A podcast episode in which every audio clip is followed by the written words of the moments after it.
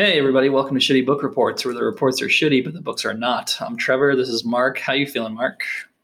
Uh, I feel like I'm never gonna get rid of this farmer's tan I got from getting burned a couple of years ago. How, are you doing? Yeah, I have that too. I got the, wor- the worst sunburn of my life. I got last year, and it was actually when I was like making a sketch, like a video. Like I was in a video, and I was wearing a like a tank, like a wife beater tank top, which I obviously never wear. and still, like sometimes it comes out where it's like that sunburn is still there. yeah, it's deep.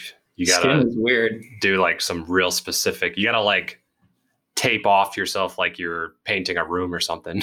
like Yeah, get the know. get the lines right. Weird. Uh, I feel like I'm sitting on a pile of gold, but it's not enough. Not enough. No, it's never enough. I got Smaug the Dragon vibes, Yeah, greedy vibes. greedy vibes. Yeah, yeah. Okay.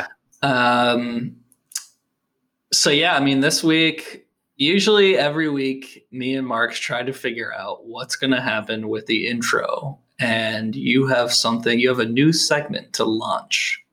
Yeah, we'll see if it it launches or sizzles or falls Yeah. flat on his face. But um, was going through some old stuff, uh, and I found I found a book that I hadn't seen in a very long time. Uh, Hmm. So it's from 1994. Okay. And so, what what do you think of 1994? I think of Dumb and Dumber and um, uh, D- Dumb and Dumber and Forrest Gump. They came out like the same time in '94. Yeah, Like, Dumb like, Dumber was- weekend. Yeah, there was a yeah, that's like a legendary film Yeah, yeah. story. They came out on the same weekend, and everyone was more interested in Dumb and Dumber. Yeah. Um, what I think 1994 makes me think of Kurt Cobain, the turning point of like the 90s are over. Kurt Cobain has died. 1994, like grunge rock, like an era, an era of rock and roll is dead. Okay. Along with Kurt Cobain. That's what makes me think of 1994. Also, just being five years old. I don't know if I remember anything from being five, but I definitely was 1994. Yeah. I was probably running around telling people I'm five.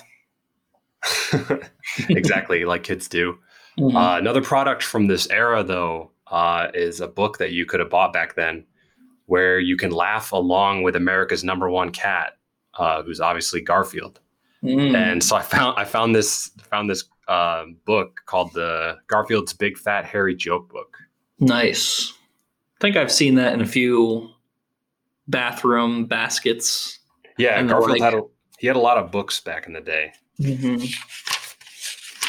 There's so much like when you think about it, you know, like who's that guy who invented Charlie Brown and Peanuts, like Charles Schulz? Schulz. Schulz or whatever.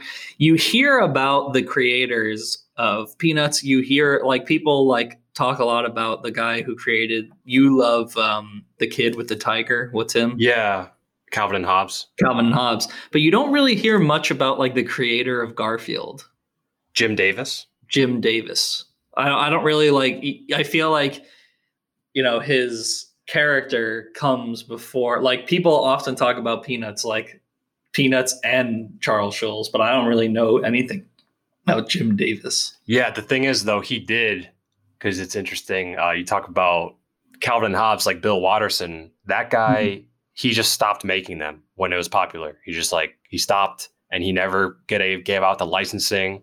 Mm. Like the Calvin kid, like peeing on stuff, like the Right. decal you see, that was not approved by him. like of course, that's like the only product that exists for like Calvin and Hobbes stuff. I don't even think you can get like a Hobbes doll or whatever. really. That's, you know, it'd have to be like on the black market or something. It's not licensed. But Jim Hmm. Davis, Jim Davis On the sold, other hand. sold fucking Jim Davis sold every you, there's Garfield everything. There's TV show. movies, movies. keychains. Yeah, that uh, uh suction cup thing that you'd put in the in your car window. That was a big deal. I mean, maybe Jim Davis invites Bill Watterson onto his yacht occasionally, Yeah. just to just to rub it in. so yeah so so i got the big big fat hairy joke book here i've i flipped through it and the jokes are horrible they're they're awful but i Mhm. wanted to see if you could either figure out because a lot of them are extremely obvious too see if i'm going to give you the setup and see if you can either guess the punchline or give me a punchline that's cheesier than the actual answer. Okay, so uh, it, the really the point of the game is I'm trying to out cheese Garfield. Maybe I'm trying. I doubt Jim Davis even wrote this book. No, no. See, that's what I Yeah. meant. He just he just had ghostwriters making Of course, joke books. Like everything. Yeah. it's and some of them are from Garfield's like point of view, and the others are just things that maybe he would have said if you gave him some topic to talk about. hmm Lasagna. yeah. So let's let's see if it works, and if it does, we have uh, there's hundreds of them in here. So okay. Uh, so, for example, here you go. Uh, I'll just give you the punchline for this one. Uh, did you hear about the cow who couldn't give milk? She was an utter failure. Uh, Do you think you would have guessed that, or would you have Maybe- had something? cows can? I mean, the obvious thing is something about udders or something. Yeah, there's some obvious puns, and there's some puns in here that I, I, I I'll point out. I don't know what it, the pun's supposed to be. All right, so let, let's try it. Uh, why, why did the farmer take a baseball bat out to the barn? Uh, why did the farmer take a baseball bat to the barn? Out to the barn? Is that Yeah. what they said? Yep. I might be trying to analyze it too much. um, as cheesy as you can get. so I don't know. So he could, so he uh, Barnes. So he could beat the weeds. So he could like You're close. You're, So you're he- close to the real answer. So Very he could swing, you know, for the fences. Fences, weeds, beat, bat, swing. I don't know. You're, you're, he said it was time to hit the hay. Oh, Yeah. time to hit the hay. Okay, so yeah, yeah, I got it. Uh, So it could have been anything that you, you that you hit stuff with. Could have been a hammer. You know that was easy. Um, what is a what does a farmer use to count his cows? does a farmer use to count his cows? Hmm. Something about sheep jumping over a fence. I think my mind is like not Not cheesy cows, enough. cows. Cows. Um, count the cows. Count the cows. A something moo. Um, a moo. A moometer or like a moo. Like I'm, I'm going to give you a hint. okay. most of them are you take you take the noun from the joke and the, the pun extends ex- directly from that The noun from the joke. So cows. Um. I don't know. I think he uses a muometer. he, use, he uses a, a calculator Oh, Yeah, calculator. you gotta, you gotta go directly like But I was getting there. it doesn't stray far from the word in the beginning Okay. uh, this one's kind of hard though but it's open-ended so you might have something who is garfield's favorite it's the first garfield one too who is garfield's favorite historical figure Ooh. So you gotta think um, about Garfield and what he loves, Garfield loves lasagna. He hates Mondays. Uh, but it's but it's also a pun. yeah, a lasagna pun about what? Who, who is it? Its favorite world leader, historical figure. Historical figure. Ooh, what is lasagna closest to? As like like Louis the Fourteenth or Lincoln or las la la lasagna? I don't know who. well, uh, Marco Polo might be a good one for uh, spaghetti and whatever, but or pasta or stuff. But uh, it was Na- Napoleon. Napoleon. Ah, he loves naps. Oh God, I should have gone one Yeah. deeper. He loves lasagna, Mondays, and naps. He hates Mondays. Yeah, well, Uh, one of his five things about him. Uh, this is the one I don't know what the pun is. What happened when the beach met the shore, or when the beach met the ocean? when the beach met the ocean. Well, you said shore, so something happened. so it was a shore thing or something. I mean, that's better, I guess, than what this is. it said the ocean made him sure. And I don't know if they're saying sure or sore, and I also don't know what that would imply. Well, yeah, it made him short. They just they just kind of took the word short and said When the, yeah, when the beach met the ocean, is it is it sore because like the waves are hitting it or something? I wonder if there's ever been. I'm sure there has been like a joke book like this. Like, okay, so in the film industry, sometimes things, and, and also like in every industry, really, like in IT and stuff, people will be like farmed like certain like tasks out to like India or like Southeast Asia or like all these different places. I wonder if there's ever been like ghost written joke books where it's just like we send it to you know whatever Burma and then it comes back. Yeah, or, or now I mean AI. Yeah, no, yeah, AI definitely. An AI could definitely write a book like this. This like this a joke, yeah. book. Like you take given noun, you find out what its opposite is or whatever, I think you're onto something. or words that sound similar. we can uh, forget about the podcast. Just let's just start an AI pocket industry Yeah. that writes shitty joke books. Uh, what type of exercises do penguins do? Ooh, penguins. They like waddle back and forth, jumping jacks. What kind of like pun can I make from like jumping jacks or like push ups or somersaults or jogging? Shit. Ah. This game's harder than I thought it would be. It is harder than I thought. Well, we debated going back and forth if I should do them on the spot or if I should have them beforehand to make guesses. Maybe I should have them beforehand. Yeah, to see how cheesy you, something you How come up how with. far I can pull it? Uh, no, I don't know. What's what? The, uh, how penguin? Ice isometrics. Wow, isometrics doesn't even have to do with exercise, does it? Yeah, yeah. no, an isometric is uh like a a move where you're not moving, like you're uh pushing against something immovable. Oh, So you can do you can do I don't even know what that is. Yeah. That's more for me. yeah, Uh, I'm taking the uh, I'm taking the fifth on that. Uh, what Russian city has the most mice? Hmm. Oh, there's only like really two Russian cities that are like common knowledge to everyone: Saint Petersburg and Moscow. Moscow, Moscow. they just like say it. Mice. They just like make it into a word. Yes, exactly. Mouse mouse cow Oh my god, You That's nailed it. so. Uh, why did just there's there's a whole section that's just about mice, and all of them are mouse like they're all the same joke.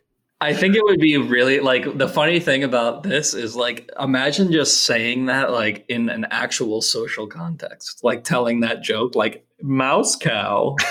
it would be like leave, leave the party, leave. Uh, the, Why did Garfield ask Odie to help him chase the mice?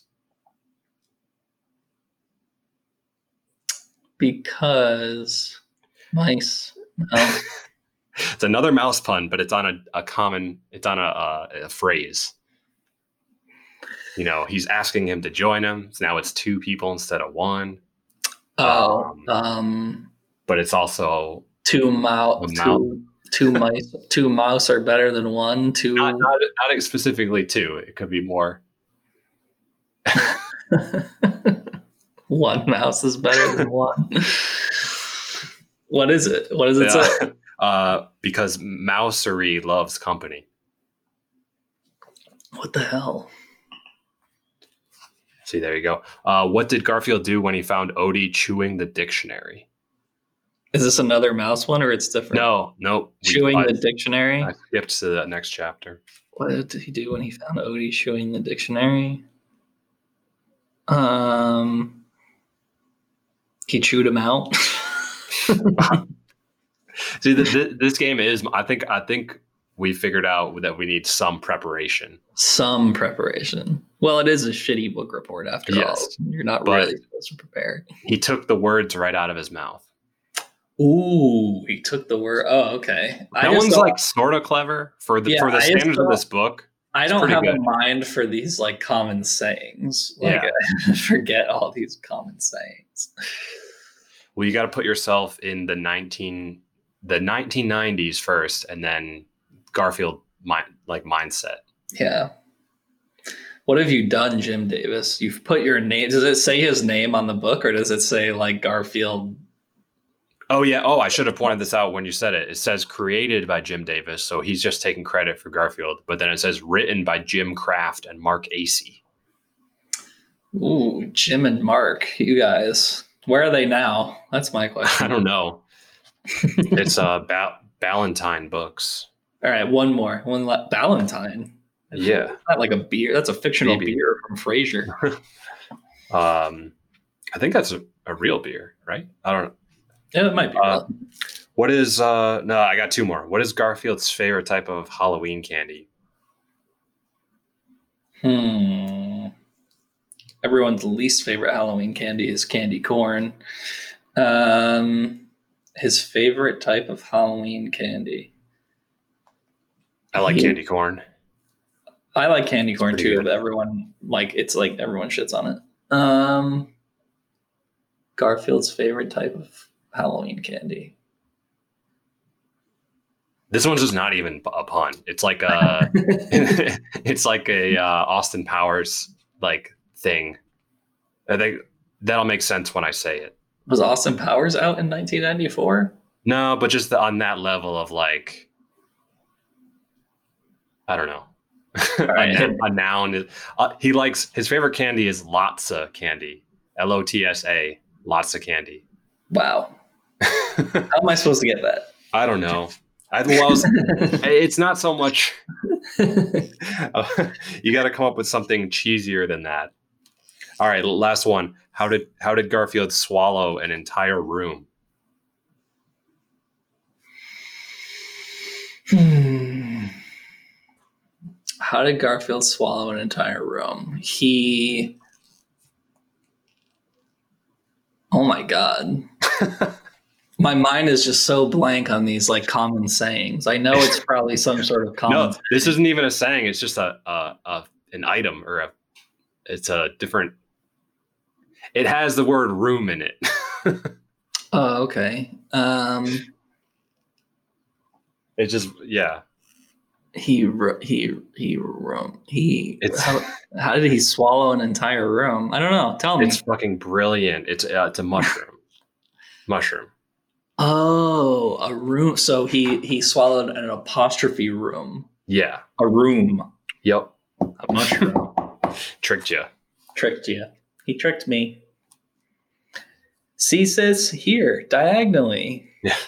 So, and the cover of this book, Garfield's wearing like the Groucho Marx like glasses with the nose and Yep, the nose. Uh, yep.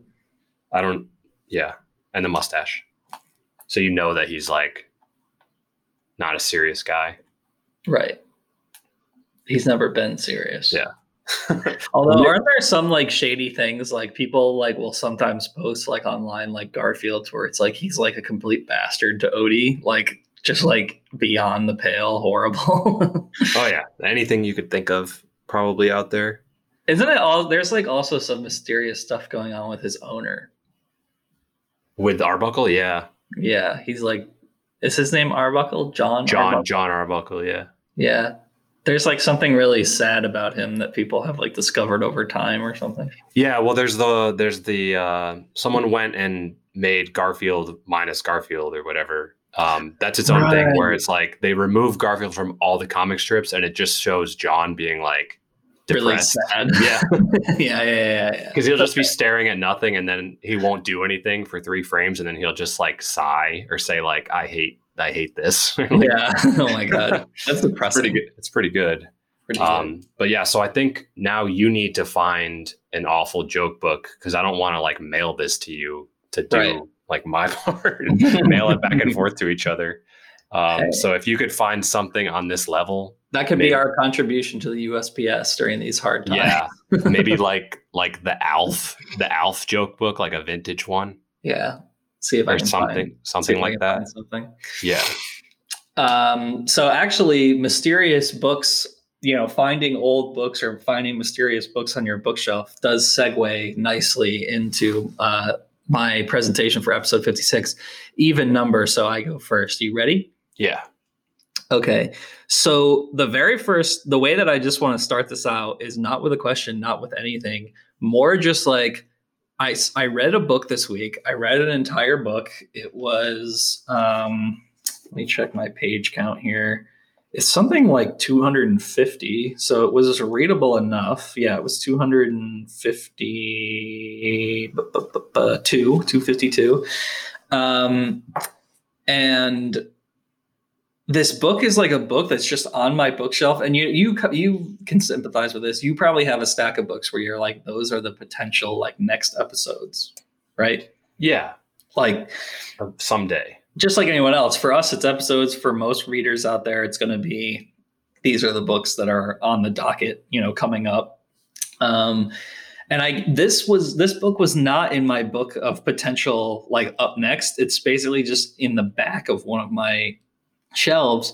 And then when I picked it up for this week, I was like, I bet you I can make it through this book. But also, I think it's a good intro of like, I have no idea why I have this book or like, because everything, like when you buy books, you know, you either follow an intuition at the bookstore, but a lot of the things that I buy is like connections through other things, you know, like we read David Foster Wallace, so then that led us to Pynchon.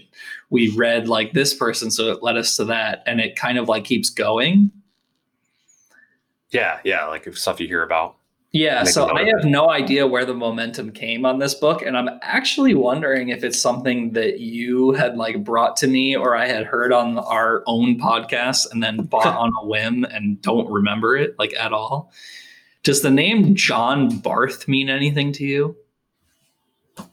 Uh yeah, this happened again, dude. Wait, what do you mean? You are you talking about John Barth? Yeah. no. You're not. Yeah. But I don't even know who he is. Do you know who he is? I I sent you this book. Oh, you sent me this? yeah, I know but exactly what ago? you're talking about. But years ago or something? Yeah, a quite like a Yeah, probably 6 years ago if I'm if I'm estimating. okay, so I just cool. have this book from you, but I have no idea. This is why I was like, I literally wrote in my because I make a little worksheet for every episode, and I said my main question is, how do I know about this person, and does Mark know him? Why is he in my bookshelf? you you have in your hands um, the floating opera, and it's a double the end of the end of the road or something. The end like of that. the road, yes. Yeah, so, yeah, that's what's in my hands right now. You can hear nice. it yourself, listeners. That's great. I've like I wanted you to read that really bad. oh, really? That's okay. Awesome. Yeah. So well, I mean, I have it. The floating opera much more so than the end of the road. Okay, so that's a good thing too because I didn't read the end of the road. I read the good. floating opera because good. it's technically the first of you know two novels that are single bound in this book. Yeah. Um. So you obviously have read this. Yes. And are you talking about the floating opera this time? No. Okay, but you're talking about John Barth. Exa- yep. okay, fine. Well, I'll go this, forward with my book report and we'll see if they cross over. This is the second time. The second that's, time. That's pretty amazing for 50 two out of 56 or whatever yeah two out of 56 well i guess it also just goes to that you know we started this podcast because we've been on a this a similar reading journey yeah. for for almost a decade so i guess our wires are bound to get crossed okay so uh, the reason i have this book is because mark sent it to me and i don't even remember that happening okay so john barth the floating opera published in 1956 but as per my research and maybe you knew this too um, it was like published in 1956, but heavily revised in 1967. Did you know that? I didn't know that. So, which version did I read? No, you read the good one. You okay. read the one where it's like basically like this is this, like this book that's like double bound with his second novel. This is a first novel, by the way, and uh, or like first fully published novel, and then the second one, The End of the Road, is like seen as like a companion like book to it. That's why they bind it into one now. Um, and they're both short enough to be like one normal 300 page book or something. Yeah. So what happened with this book is he comes out with the floating opera in 1956 and then basically it's like that classic story of like you're a new author kid and i'm from you know the new york review of books or i'm from this fancy publishing agency and i think this that and the other thing about your book and they thought it like the original was like too cynical so then the floating opera he like revises it in 1967 i'd love to read the 56 version because apparently what like so basically what happened and i'll get more into the plot of this book Wait, so way. we read we've read the less cynical version? No the more cynical. Okay that's what i thought because i'm like yeah. this book is incredibly cynical. No we read the more i think what they did was they changed the ending. Um, okay and fair warning to our listeners that I'm just going to talk about full plot like throughout, especially since you've already read it. I'll just, yeah. you know, talk about the ending and everything. But so The Floating Opera by John Barth. This book is like one of those books where it's like seems normal, but I think the biggest thing for me that was like kind of an attractor, I wasn't like super into it, but I did, you know, read it in one week, which is good. But the thing that was interesting is that I just think he has like a flair for the unexpected. Because mm-hmm. basically, this book starts out with this guy, Todd Andrews. He's in Maryland, which is apparently where John Barth is from. And there's yep. some autobiographical details in there, like he went to Johns Hopkins University, blah, blah, blah. Same as this lawyer guy, Todd Andrews.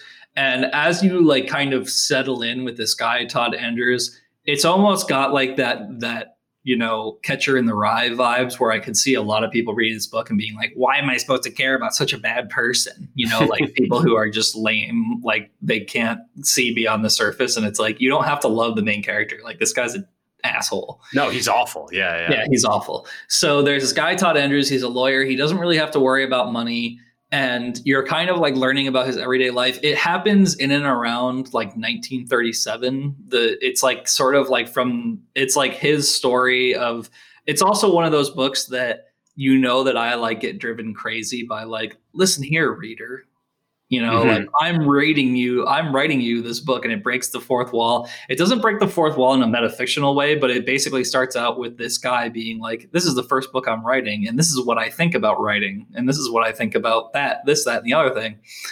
Um, so as you get settled in with Todd Andrews, he's this lawyer, he doesn't care about money, and then eventually it takes the first turn, which like this book is all just about taking like crazy ass turns, where it's eventually like yeah, and that's when like my best friend who I've been telling you about, Harrison Mack, is like this guy who's his best friend who's like the heir to some pickle fortune or whatever. His dad is like some guy who owns a pickle business. and he's like, Yeah, and then my best friend's wife, yeah, she was totally like waking up in my bed because I sleep with my best friend's wife, like on the regular.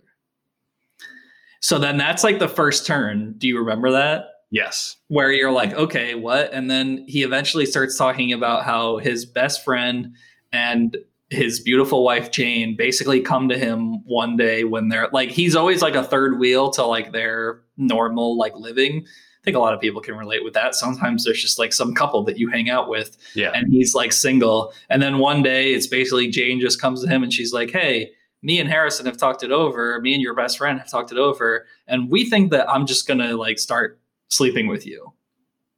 And he's like, that's cool.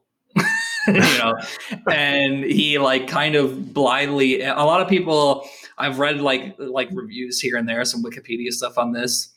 And it's like considered a nihilist novel, you know, like nihilism, like the world doesn't mean anything. Yeah. Nothing has intrinsic value, which the character himself kind of goes into some, you know, ethical kind of wonderings about stuff like that. So it's like at first he sees his wife, his best friend's wife. Then you learn a little bit about that, and he analyzes it from like just like a few different angles.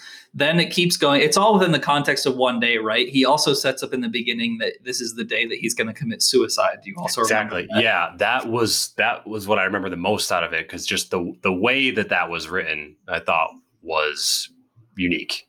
Yeah, it's very cynical. It's very cold, and basically, yeah. he just starts out by being like, "Here's me. I, you know, I sleep with my best friend's wife. Like, this is what I do. These, this is our lives, whatever." And then eventually, he's like, "Yeah, and I'm also like, I've decided that today is the day where I'm going to die. So, you know, f- for whatever you know reasons that I won't reveal." And then he like keeps like telling the story and being like, "Well, I'm going to do this this way today because it's my last day on Earth, and like this is what I'm doing, and blah blah blah."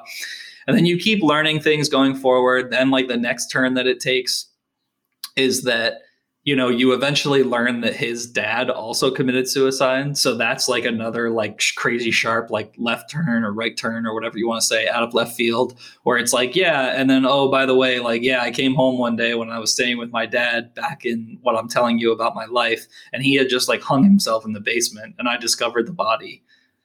And you're like, shit, that's horrible.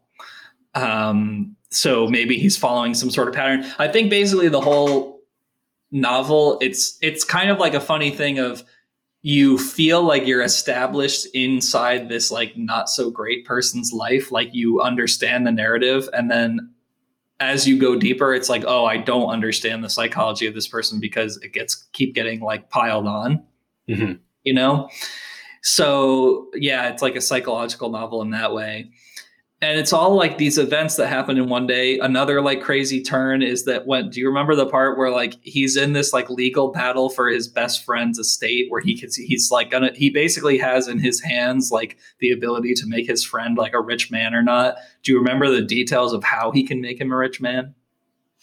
Not exactly but i know he was his he was his best friend's lawyer right yeah, so his best yeah, friend, yeah. the guy who he sleeps with his wife, he's also his lawyer. And the best friend is like, he is in a dispute because his dad, towards the end of his life, made like multiple wills, like one per month, like towards the end of his life, like getting crazier and crazier and like getting like Alzheimer's and stuff. But the two conflicting ones are between his actual, his own mother uh, his best friend's mother and his best friend. So it's like who's going to get daddy's millions or whatever. Oh, okay, yeah. And what he does is he basically like goes again another sharp turn, the unexpected, like John Barth, like that's probably his thing or what he was going for. He starts talking about how his dad was like a hoarder towards the end of his life, and he stopped throwing out even his bodily movements. Do you remember that? Mm-hmm. So basically, in the will, the mom like wins the case, like wins the suit, but then she inherits like something like 600 jars of his like yes, I shit and piss. It's all coming back to me now. Yes. So that's like out of nowhere where you're like, okay, like I'm imagining it's like I kind of saw this book almost like in black and white, you know, like a Twilight Zone episode where it's like a guy who's wearing a suit, he's a lawyer, he's kind of an asshole, you know, whatever. And then and then it takes this other thing where it's like yeah, then the mom inherits literal jars of shit. And the way that we're going to ma- prove that she doesn't love her husband is that she disposes of them like in the garden. And he's yeah, like, doesn't keep them. Right. Yeah, yeah. Yeah. And he's like, now that I know that, she's di- she's disposing of this like estate or whatever. So all that has to happen is that my friend will inherit the three million dollars, but he has to keep these jars of shit for the rest of his life. and it's like what? Like that's out of nowhere. Like what the hell is that? And then eventually his like day it's like all within this context of one day where he's like and then i run an errand to my office and then i go take a nap. You know typical 1930 shit where it's like that's not how the working world works yeah. now but you know apparently he can just go like you know figure out one thing at work and then like okay now i'm going to go have a three hour break. The maryland thing yeah, I guess so. But then there's also all these health problems with him. He has these like flashbacks. So do you remember when he killed a German soldier? Yes. It's yeah. like really fucked up. Like he's just going along his day, and then he tells you about this flashback where he was like he was a soldier in World War One, and when he was in Europe, he's like, yeah, basically like him and this other German soldier like came to like a standstill, right? Where they kind of like they're they both know that they don't want to kill each other, so they kind of just start hanging out. But then they like have an emotional breakdown where they like hug each other and laugh, and even I think he says they even kiss each other like on the cheek or something. Mm. And like yeah, like all this stuff happens, and then he's like, and then all of a sudden I just stood up and I shoved my bayonet into his neck, and you're like what? The fuck? Like that was it was like a truce and then he talks about how like the popping sound that comes from like stabbing someone in the neck has like affected him for the rest of his life and that's what he remembers like on on the daily. And you're like god this guy is like so fucked. Yeah and exactly and that i think that's what i was drawn to with this book because yeah seeing as i if I read it that long ago, I was like 22, 23 when I read mm-hmm. this book. right. So you could, I think maybe that might be one of the reasons why I liked it. mm-hmm. back then. You know, yeah, it is very. I would like to revisit, and I want to know what it, how it registers to the uh, ad- more adult mind. yeah, well, what's funny is that I almost felt like you know, I think like two episodes ago, I had talked about Temple of the Golden Pavilion by Mishima, yeah. and I almost felt like this was like an American Mishima that's like not as good. You know, it's like this guy where like because that's what Mishima did a lot. He like assumed the mind of somebody who was sort of awful you know yeah. like especially temple of the golden pavilion that was like based on historical context like let's see what i can explore about the psychology of like this fucked up like student or whatever but and you know maybe it's that thing too of like that exoticism bias where it's like you know maybe i just take it more seriously because i find mishima interesting and exotic but mishima's writings kind of seem more land like more like directly like to the heart of things philosophical whereas john barth was more like whimsical and sort of like do i take this guy seriously? Is it supposed to be funny or whatever? The title of the book is really cool. It's called the floating opera because there's like this boat in town um, that's that's like moored up on the river or whatever in the town that they're in, and it's all a metaphor for like basically like back in the day. Apparently, there were these like ships these like steamboats that had a stage like in them, kind of like a cruise ship does now. And people would get on the boat and go and see a show. Yeah, like the big. I always I pictured the big riverboat with the big yeah, wheels with, with the wheel on yeah. the back. Yeah, yeah, I have picture that too. But then, of course, like the the whole like climax of this novel is like, okay, I'm going about my day to day life. I see my best friend. I see his wife, who I sleep with. I see some of my friends, and he kind of like establishes a few characters throughout this town. And then at the end of the book, when they're on the floating opera, like seeing this show that's been sort of you know foreshadowed throughout the rest of the book he goes down do you remember this? He like goes down beneath the stage and he like turns on like all the gas valves yep. so that so that this so that the boat is going to explode. And he's like yeah so that's what i've been thinking about this whole time. Like because as he sets up that idea of like i'm going to kill myself you're kind of wondering like is he going to kill himself like how his dad did? Like how is he going to kill himself basically is is kind of the dramatic tension of the book. And then it's like yeah this whole time i've been planning that everyone that we know, like my friend, his wife, their daughter, who might be mine, like that's another thing. Like they have a baby and it's like kind of ambiguous on if it's his or not, but they they're just going to let sleeping dogs lie about that. Mm-hmm. And then it's like all these characters who you've met throughout the book, they are all seeing this show on the floating opera, and he's like, "Yeah, I'm just going to go turn on the gas valves," and and then he imagines like everyone dying, and he's like yeah, like that girl who might be my daughter, she's going to be like burnt to like a crisp in a second. And you're just like, whoa, like this guy is like fucked beyond belief. And he's like telling you the whole time about how life is meaningless and nothing has intrinsic value and like all these different things and how he's like so cool, calm, and collected. And that like the reason why nothing matters is XYZ. And then the actual, actual end is that his plan of the floating opera doesn't come to fruition. Like he expects that the that the ship is going to explode, but it never does. And it's sort of this anticlimactic thing where he, and I think that that's what John Barth was playing with the idea. It's like, what's that, what's that rule? Like Nabokov's gun or whatever. Like when you introduce a gun, it's uh, Chekhov, Chekhov's, Chekhov's gun, gun yeah. or whatever. It's the same. Murakami did the same thing in 1Q84 where it's like, it's, it's like this technique of like, this is supposed to happen the whole time. And then it's like, but by the way, he doesn't kill himself and, and nothing bad happens. And he just keeps living his life and later that night, he's like, meh, maybe I won't kill myself. Nothing matters. Yeah.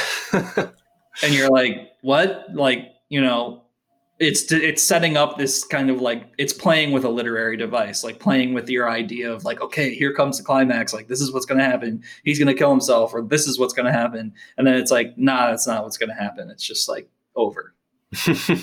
so yeah, like I said, I read this when I was early 20s, and hearing it back it sounds like um like a postmodern like fight club you know yeah yeah it like, is it, it like is just like this dark sort of thing where it's it's like uh like i was kind of think of um something happened mm-hmm.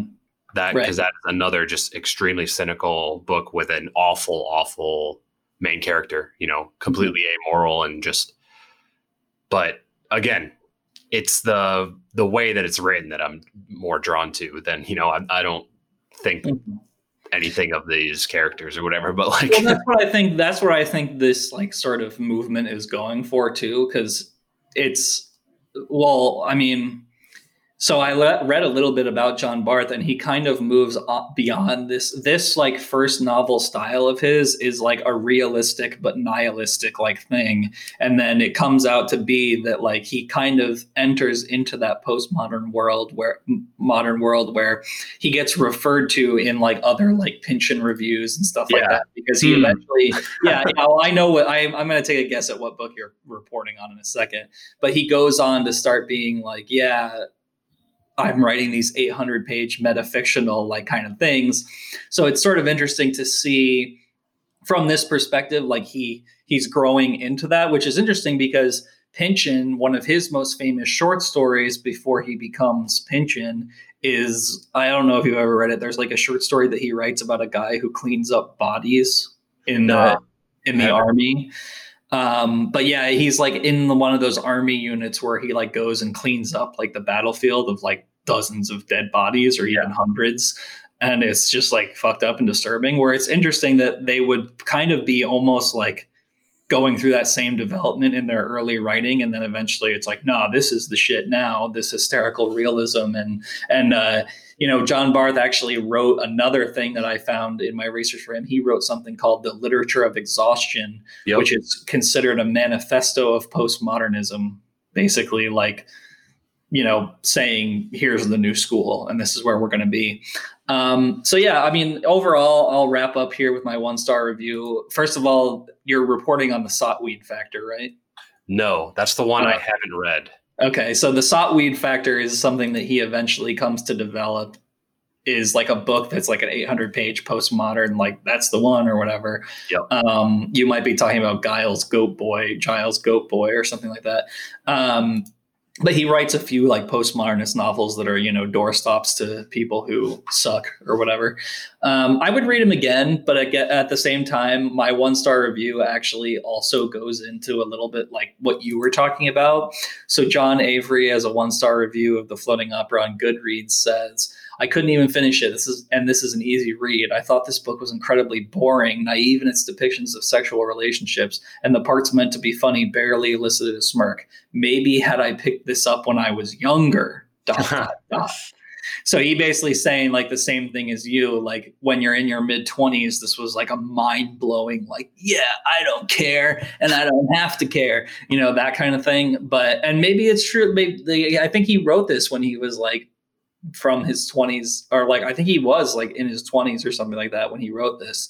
So it's kind of one of those like fuck the world books. And then you know as you get older you're like okay but you know what's it what's it really you know down to? But the other side of the coin read this in one week 252 pages. Couldn't have been that bad. Yeah.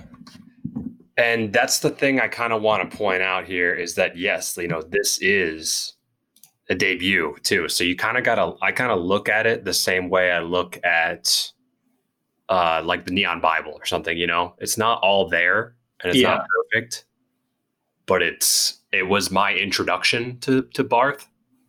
Mm-hmm. And then he gets a lot wilder from there. right. Yeah. Sure.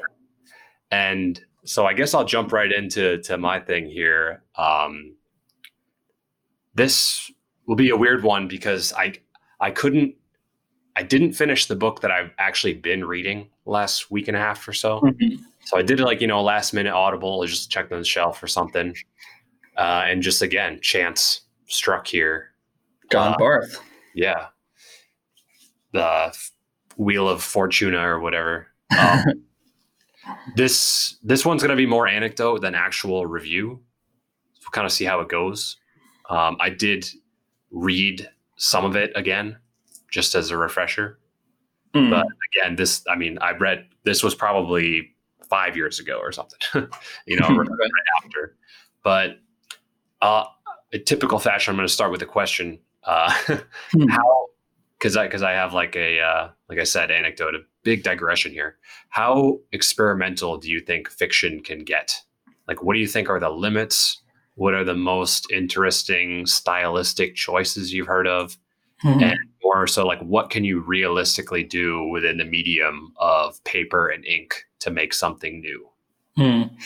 Well, I used to think that the limit, I really did used to think that the limit was reached and then backed off of from when, um, who wrote The Third Policeman?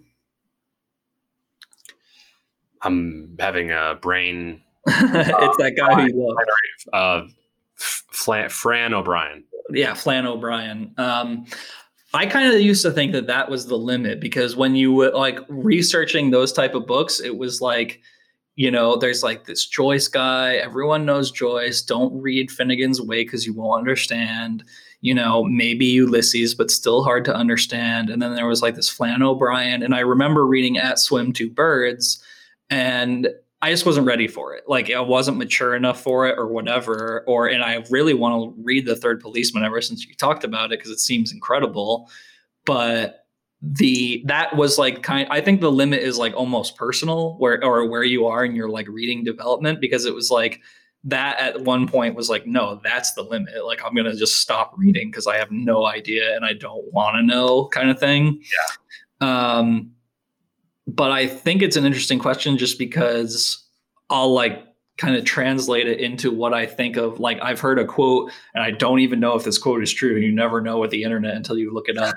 But I think someone like I think Kubrick is attributed with saying that like if it can be thought and felt, it can be filmed.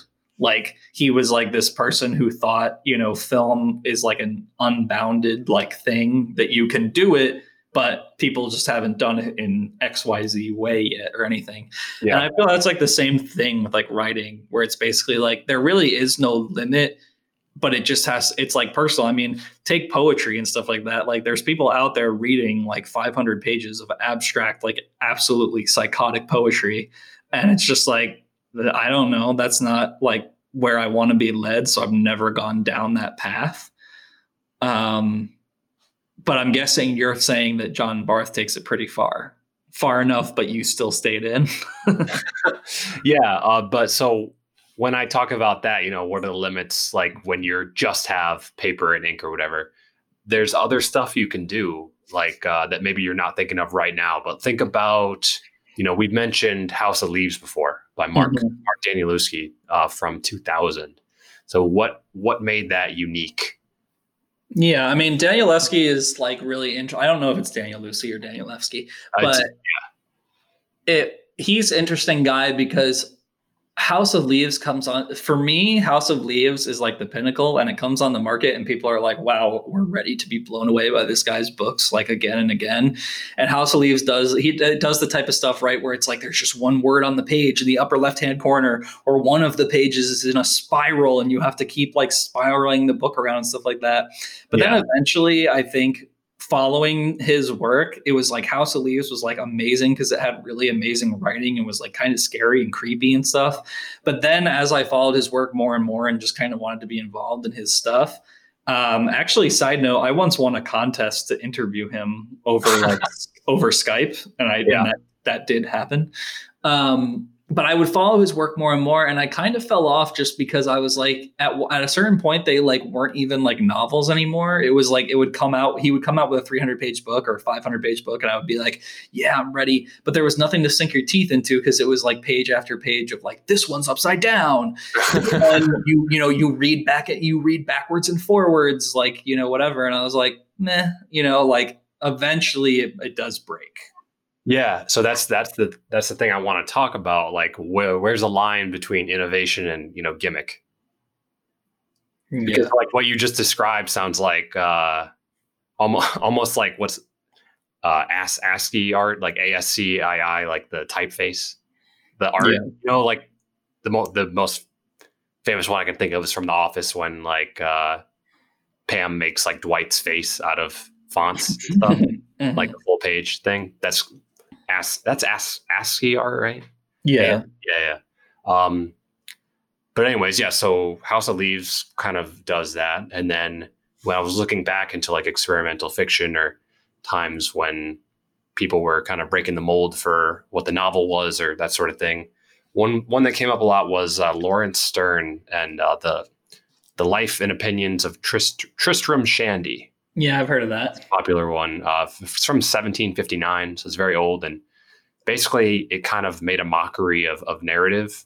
And mm. like it did things like when there was like a character who died and they just, he just had a page that was all black, like the whole within the margins was just filled with ink to like mourn the death of the character and kind mm-hmm. of random stuff like that. And then at that, there was another famous part where he he has like a diagram of like this is how the storyline has meandered so far. It's just like a squiggly line, like it went from here to here to here, like mm-hmm. um, squiggling around to get to the end.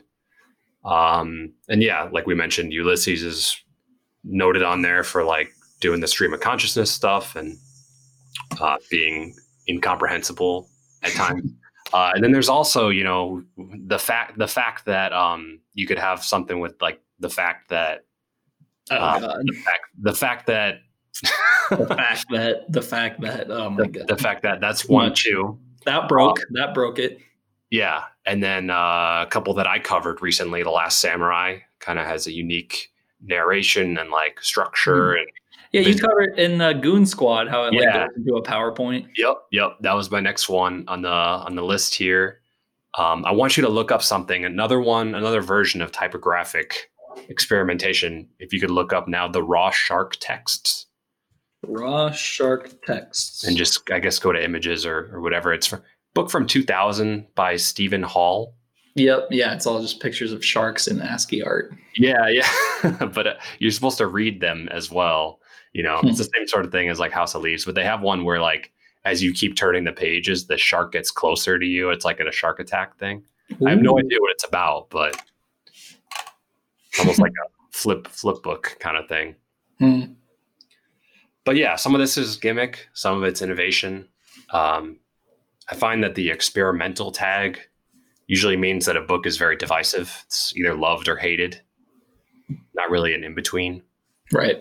So uh, check check this one out, and this is a a very short short story, but it's very long, uh, and it comes from the book that I revisited this week. I'm going to send you a picture right now.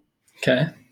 Um, on WhatsApp, uh, and this this short story is called Frame Tale, and so you you go to the page of the book, and there's a dotted line on the right side, mm-hmm. and on one side on one page it says, uh, or it just says cut on the dotted line. Mm-hmm. Says, twist once and fasten the ends together. Hmm. And so those are instructions there. And that by following them, if you choose to actually cut this strip out of your book and you know mutilate one of your novels like a I've never uh, never done before, uh, you create like a Mobius strip, a Mobius loop uh, with no beginning and no end. Yeah. So basically, you did you have to cut it out of the book yourself? Yeah, I cut it out. Jeez. like I said, wow. uh, mutilated it, and um, so what you end up with is a Mobius strip that reads. Once upon a time, there was a story that began. Once upon a time, there was a story that began, and so mm-hmm. on and so on. You know, and I was going to make the stupid joke uh, in the. Video. So Garth made this. Yes, this is one little piece of a short story collection. Jesus. I was going to say that this was the book that I read that I hadn't I hadn't finished yet.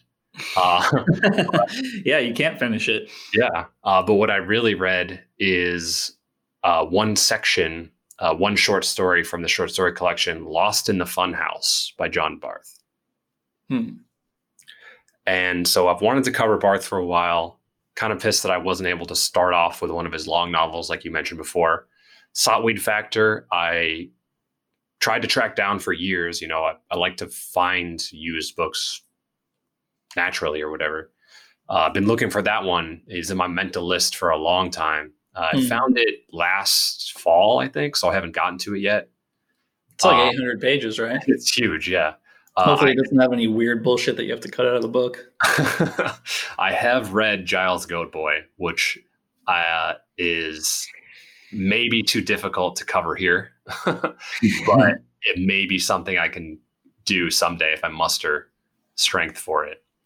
He's definitely a challenging author, or you know, he becomes a challenging author. I have mm-hmm. in my note here before I knew what you were doing. Uh, I have only been able to finish his earlier, less experimental novels, The Floating Opera and The End of the Road. Mm-hmm. So you didn't finish Giles Goat Boy. I did. Oh, sorry. Um, I don't know why I contradicted myself there. so you've read those three, but Goat. Did you find that Goat Boy was like less than, or did he Uh, evolve and become better? He he became better. Mm, I like I liked the floating opera a lot. Like I said, when I was younger, and I haven't revisited it, but what I've read of his past that have surpassed it, except for the end of the road. Floating opera is better than the end of the road. I'll say that. Um, but yeah, I'm going to introduce Barth, pretending that you didn't. yeah, give it a go. The most apparent thing about him to me is that he very much reps his home state. You know, he's a big Maryland guy. Yeah, he is, which is like rare. Yeah. and so I was going to ask you, what's your word association with Maryland? Like, what do you think of when you think of Maryland? I don't even have any idea. I feel like I've driven through it. Baltimore, um, Baltimore associations? yeah, I've been to Baltimore. Yeah, I've uh, never mind. I forgot Baltimore was in Maryland. yeah, Baltimore's cool. Crabs, crabs, good, good crabs. Um, Old is Old Bay seasoning. Is is um what you call it there? That like they have like one of those like villages that's old. Where is that? It's like I don't know. You know, Village, like those places that you go when you're a kid, and it's like, Sturbridge, Sturbridge Village. Sturbridge Village. That's in Connecticut, but there's another one in Maryland. Yeah, Uh, I don't know. I'm sure there's a bunch of them, yeah. but that you get dragged to as a. I Uh, guess basically, I just want crabs. At that point, I they, their crabs are fantastic. My list had uh, Edgar Allan Poe, if you want a literary connection to Maryland, uh, Old Bay seasoning, and uh, the Baltimore Ravens, the NFL team, Mhm. which put me on another tangent. Like I said, this book re- report is hardly about the book; it's more about all this other stuff Mhm. that it made me think about. Uh, the Ravens, they're a literature named sports team. Yeah, I didn't know that, but that's yeah, that's crazy because Yeah. because of Poe. Yeah, See, what's weird is that I feel like certain names lend themselves to like I almost like didn't associate Edgar Allan. I didn't even know about the Maryland connection because when I hear like Edgar Allan Poe, I think of like somebody like in a you know in a like an old building in Europe. no, uh, he was born in Boston, died in Maryland, spent most of his time in Maryland. Interesting. But yeah, I don't think there's any other literature related sports teams. I think that's the only one that I can think Probably that's the only one I can think of. I mean, as much as I don't know anything about sports.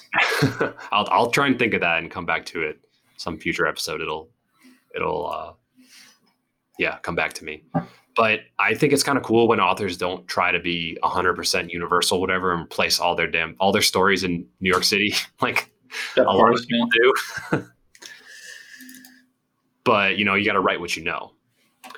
So, uh, Lost in the Funhouse. It's a collection of 14 short stories, and you know, I just showed you one of them. So, like, 13 short stories and and that thing. That's Mhm. the only one in that book that's like that. It's not. That's the only thing that you cut that would that for me definitely goes past the limit. Like I like yeah, cut this out and make it into a Mobius strip, and it's like no, dude. that's the gimmick. And there's another part of it where like you're meant to record, like record yourself, I think, and listen to yourself reading it or something like that. Really? very very much like strange uh experimentation with the medium uh so yeah lost in the funhouse it's from the collection's from 1968 so you know if you want to like align it with what else was going on in postmodern world uh, i think that essay that you talked about what is it the liter- literature of exhaustion or something like that uh, Mhm. forget, but that that was like in that mid '60s era too, like I think, or early '60s. Um, but kind of like you know sets off the postmodern movement and all that. Um, but I'm just full of anecdotes today. Uh, I went to grad school at Lehigh University in Bethlehem, Pennsylvania Mhm. there was a towny bar there called the Fun House, and I want you to look that up right now. Just Fun House, Bethlehem, Pennsylvania. Funhouse. The front, the front of this place. Okay. Yep. So it has this bright tarp sign out front that's like really Funhouse. Yeah, yeah. Meet fun creepy. people. it says where fun people meet and party. hmm and it just I it just I couldn't help but laugh every time I saw it. Um, and their claim to fame apparently was that they were featured in like Stuff or Maxim magazine in like 2002. Uh, so yeah, this just makes me think of that. But back to the book, the title story, "Lost in the Funhouse." It's really just a mundane story about a boy named Ambrose, uh, and I'm not sure if that was Ambrose after Bierce. years, but it's a boy named Ambrose, and another another one of the stories here is about how he got his name. Um, so I need to kind of double check if it's from Bierce or not. But it's Ambrose and his family taking a trip to the Maryland like pier. Um, but you know, in a really ear early example of metafiction, like you said before, like you were talking about the floating opera and how he would kind of talk to the re- talk to the reader and a little Yeah. bit. He kind of goes full full into that, like dives right into it. So this short story is just full of like narration that comments on the story's form and all the literary devices that is being used as it progresses. It's like it was written by like Abed from Community. He'll just stop certain parts mid sentence and tell you like what that part was supposed to be accomplishing. yeah. By the way, Yeah. And it definitely toes the line between clever and maybe too clever for its own good. And that's why the reviews for this are, are super divisive. Like I saw someone on Goodreads say, um, when he's on, he's almost unbeatable. And when he's not on, he's almost unbearable. I could maybe see the beginnings of that even in the floating opera because Yeah. there's like parts where it's like, whoa, that was cool, or like uh, like surprising, blah blah blah, and then there's other parts where you're like, dude, and that's what you get when you dive into his longer uh, novels too. So, like again, this is uh, just short, short, short stories here. Um, but yeah, and I guess my only experiences with with Giles, but I will confirm that with once I read Sotweed Factor. Uh, but yeah, it's got some interesting stuff going on, and it you know you have to give it credit for also when it comes out like when this was released doing what it's doing. I'll just read like a quick example. Um it's just like talking about them driving in the car on the way there. And it's Mhm. like the function of the beginning of a story is to introduce the principal characters establish their initial relationships set the scene for the main action expose the background of the situation if necessary plant motifs and foreshadowings where appropriate, and initiate the first complication or whatever of the rising action. Actually, if one imagines a story called The Funhouse or Lost in the Funhouse, the details of the drive to Ocean City don't seem especially relevant. The beginning should recount the events between Ambrose's first sight of the funhouse early in the afternoon and his entering it with Magda and Peter in the evening. The middle would narrate all relevant events from the time he goes in to the time he loses his way. Middles have the double and contradictory function of delaying the climax while at the same time preparing the reader for it and fetching him to it. Then the ending would tell what Ambrose does while he's lost, how he finally finds his way out, and what everybody makes of the experience. So far, there's been no real dialogue, very little sensory detail, and nothing in the way of a theme. And a long time has gone by already without anything happening. It makes a person wonder. We haven't even reached Ocean, Ocean City yet. We will never get out of the funhouse. And that's like five or six pages in. So he's kind of just poking fun at how he went into all this detail and hasn't really started the story yet or how failed at the traditional beginning. Um, but, basically, what happens in this story, not much. You know, they go to the Maryland Pier. It's about this the this boy Ambrose. He's with his I think his brother and his mom and dad, and then the like the the girl from down the street who he's you know has a crush on, whatever. And he's like kind of reconciling that those feelings and his fear of doing stuff like the funhouse. You know, it's kind of scary or or, or whatever. And um, but then there's a really cool moment where he you know gets lost and he he sees this crack in the wall and he takes a look through and sees like the person operating all this stuff and it's this you know this old man who like bears a resemblance to his like grandfather. And it's kind of like a look behind the curtain. And when he kind of gets out of when he kind of uh, finally gets unlost or whatever word you're supposed to what word means unlost? Not found because like you find your way out of it but whatever. Uh he kind of like sees everything that just happened as like almost a weird non like something that didn't really happen it was just like he kind of um passed out or whatever and just like woke up outside Hmm. um so I don't know. It's a very very cool story, and yeah, Did that feel cheap? Was it like sort of like like you know when a show ends with like it was a dream? no, I liked the way. Uh, if I could find really quick just how it ends, um, some more more cynical moments uh, of him kind of talking about how he's ready to kind of. Um, he even foresaw, wincing at his dreadful self knowledge, that he would repeat. Oh, wait, wait, wait. Uh, stepping from the treacherous passage, passage at last into the mirror maze, he saw once again more clearly than ever how readily he deceived himself into supposing he was a person. He even foresaw, wincing at his dreadful self knowledge, that he would repeat the deception at ever rarer interval- intervals all his wretched life. So fearful were the alternatives fame, madness, suicide, perhaps all three. It's not believable that so young a boy could articulate that reflection, and in fiction, the merely true must always yield to the plausible. Moreover, the symbolism is in places heavy footed. Yet Ambrose understood, as few adults do, that the famous loneliness of the great was no popular myth, but a general truth. Furthermore, that it was as much cause as effect. Hmm. So again, with the cynicism, but I just this is a example of him kind of finding his voice and then um, kind of expands on that. What I the book of his that I really want to read that again I just haven't been able to find. Um, because yeah, have you ever come across any of this stuff in bookstores or anything? No, that's why that's why it was like this thing where it was like obviously I had forgotten that you sent this physically sent me this book and then it's on my bookshelf and I'm like, what the hell is this even? Like why do I have this? but um, yeah, the one that I want to read that I think he won an award for, and maybe I don't know, remember if it was the National Book Award or he won one of those awards in 1973 for um, Chimera, Mhm.